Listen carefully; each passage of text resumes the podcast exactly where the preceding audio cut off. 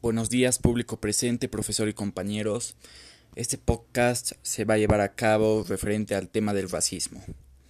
Primero tenemos que entender qué es el racismo. Cuando hablamos del racismo estamos hablando de un tipo de discriminación, aquella que se produce cuando una persona o grupo de personas siente odio hacia otras por tener características o cualidades distintas, como el color de piel, idioma o lugar de nacimiento. Una de las causas más comunes de las actitudes racistas puede encontrarse en el medio a lo diferente a las personas que vienen de otros países, o extranjeros u otras personas, por desconocimiento o falta de información al respecto. Existen cuatro tipos de racismo respectivamente. Existen varios tipos de racismo porque las personas se pueden sentir discriminadas o ser víctimas de desigualdades. El primero es Racismo aversivo. Es un tipo de racismo sutil porque generalmente es empleado por personas que están abiertamente en contra del racismo y de los comportamientos racistas. En el racismo aversivo se pretende la igualdad de derechos y la libertad para que cada uno viva su propia cultura abiertamente.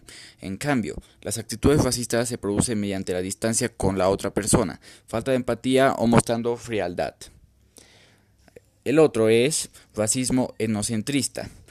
Este tipo de racismo está basado en la superioridad cultural del propio grupo, por lo que se asume que otros grupos diferentes suponen una amenaza cultural.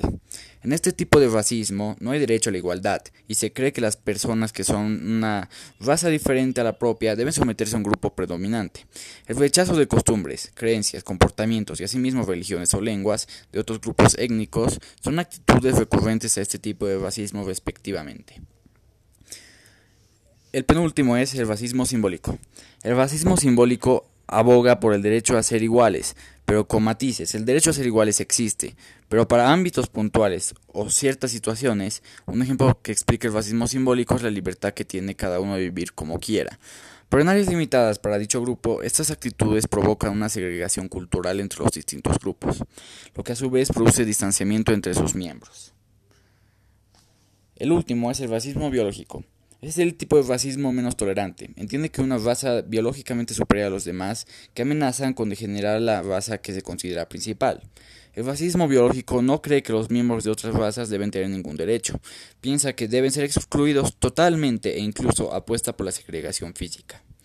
Un ejemplo de este tipo de racismo fue llevado a cabo por el régimen nazi en los años 30 y 40. Consideraba una raza aria como la raza pura y superior. Racismo en el siglo XXI y la lucha continúa. Faisa Luigi es una de las personas que tuvo que dejarlo todo a través por culpa del racismo. Cuando escuchó lemas anti-extranjeros en Sudáfrica, donde había llegado 10 años atrás huyendo de la República Democrática del Congo, comprendió que tenía que refugiarse de nuevo, aunque eso significaba dejarlo todo, incluido su puesto de calzado y eh, otro tipo de cosas que eran laborales. Esta persona sufrió demasiado racismo, especialmente en Estados Unidos y en, esas, en esos países existe mucho racismo entre las personas y que continúa. Años después, Faisa mantiene su derecho a nacionalidad. Ninguno de mis amigos sabe que soy congoleña, era del Congo. Si lo supieran, me harían la vida imposible, expresó.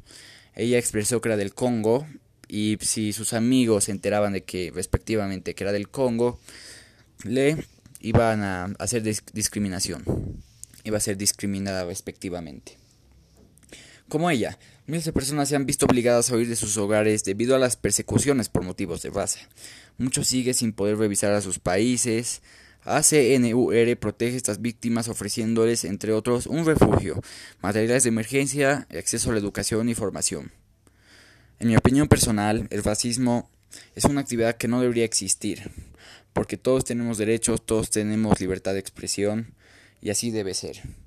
Existe mucho racismo en todos los rincones del mundo, y esto debe parar, porque no vamos a llegar nada como la humanidad si nos discriminamos unos a otros. Muchas gracias por escuchar este podcast. Espero que le haya gustado.